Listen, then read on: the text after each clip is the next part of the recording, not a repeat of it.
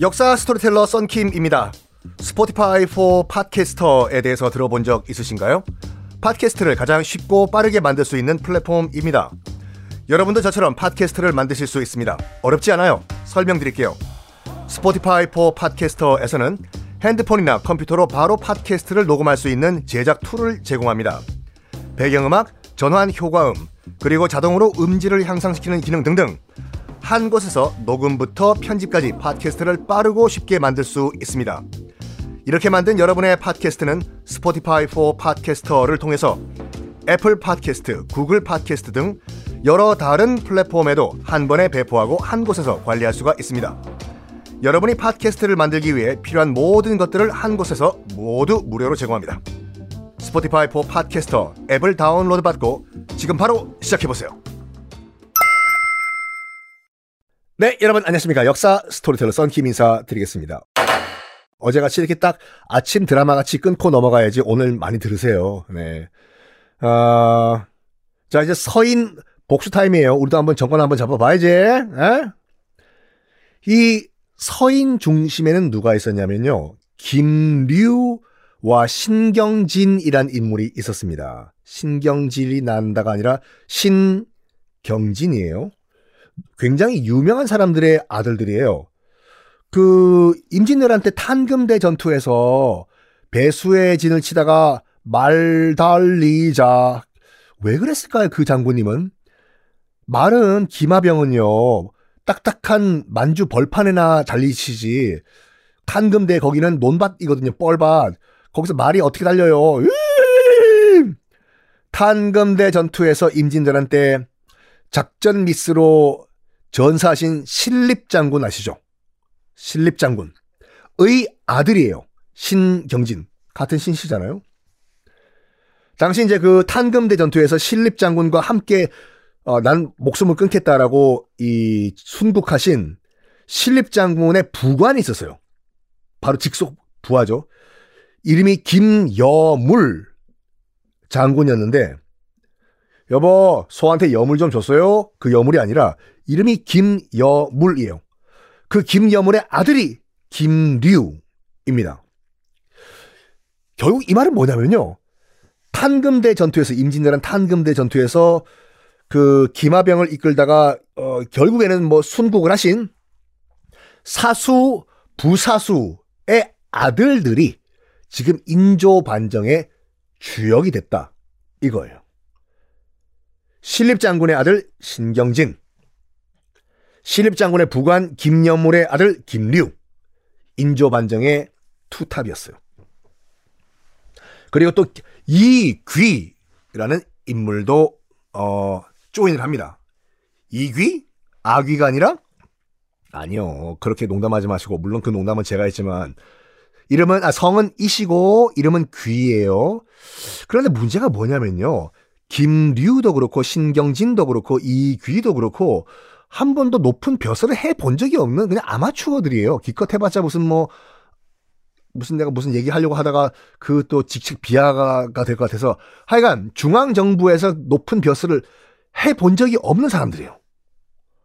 즉 뭐냐 다 아마추어들이에요. 아마추어 정권이었습니다. 인조 정권. 그래가지고 이것 때문에 그래요. 앞으로 쭉 제가 말씀드리겠지만 인조가 반정을 일으키고 아, 아마추어들이랑 반정을 일으킨 다음에 나라를 제대로 통치할 수가 있나?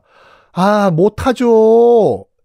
그 국정 경험도 없는 아, 이 아마추어들한테 국정을 맡기다 보니까 항 계속 판단 미스 판단 미스 판단 미스 대표적인 게 그거지 않습니까? 에? 어, 그 지금 국제 정세 파악 못하고 끝까지 명나라 파이팅 하다가 청나라한테 박살 나버린 그 병자호란 아이고 참 광희군이 만약 살아있었으면 그렇게 판단 안 했을걸요? 광희군은 정말 대단한 사람이었어요. 임진왜란때 실제로 전투를 했던 사람이잖아요. 하여간 이 아마추어들이 집권했습니다.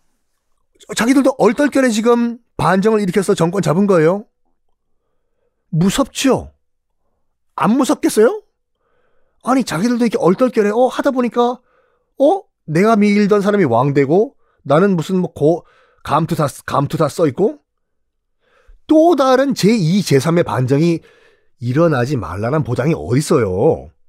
이렇게 쉽게 정권을 잡았는데 그러다 보니까 김류, 이귀, 신경진 등등등 인조 반정의 주역들은 항상 사병들을 이끌고 다녔습니다. 뭐 보디가드들이요. 왜? 아니 제2의 김류, 제2, 제2의 이귀가 나와가지고 받아라 나의 칼 해서 죽인 다음에 또 부트타 일으킬 수도 있잖아요. 그래서 항상 한 3, 400명이 넘는 보디가드들에 둘러싸여가지고 다녔다고 해요. 아유, 진짜 확 그냥. 네. 그런데, 그런데, 인조와 인조의 아이들이 가장 두려워했던 게 반정인데요. 진짜로, 진짜로 반정이 터져버려요. 집권 초기에. 어허! 이괄이라는 장군이 반정을 일으킵니다. 이괄은 어디서 많이 들어본 이름 아니에요, 여러분들? 이괄?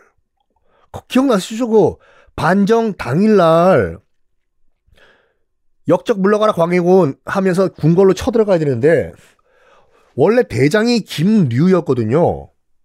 김류가 안 와요. 이끌고 나를 따르라 해야 되는데 왜? 무서워가지고 벌벌벌 떨면서 자기 집에 밖에서 안 와요. 광해군이 반정 소식을 들었다는 걸 듣고 그러니까 안 오니까 대장이 그 반란군 말이 반란군이 단지 서생들이에요 유학자들이요 그 가운데서 유일한 현직 군인이었던 장군이었던 이괄이 어이가 없어가지고 하 이래가지고 하늘천 따지 글 읽는 사람들이랑은 어울리면 왜? 야 됐고 대장 안 해도 돼 나 따라 나 나 진짜 포스타거든 따라와 해서 이괄이 날 따르라 해서 실질적으로 인조 반정은 이괄이 이끌었어요. 이괄이 칼 뽑고 궁궐로 달려가니까 그때서야 김류가 집에서 몰래 기어 나와가지고 합류를 해요. 아이고 사실 내가 설사가 좀 나가지고 화장실 좀 갔다 왔어 이런 식으로.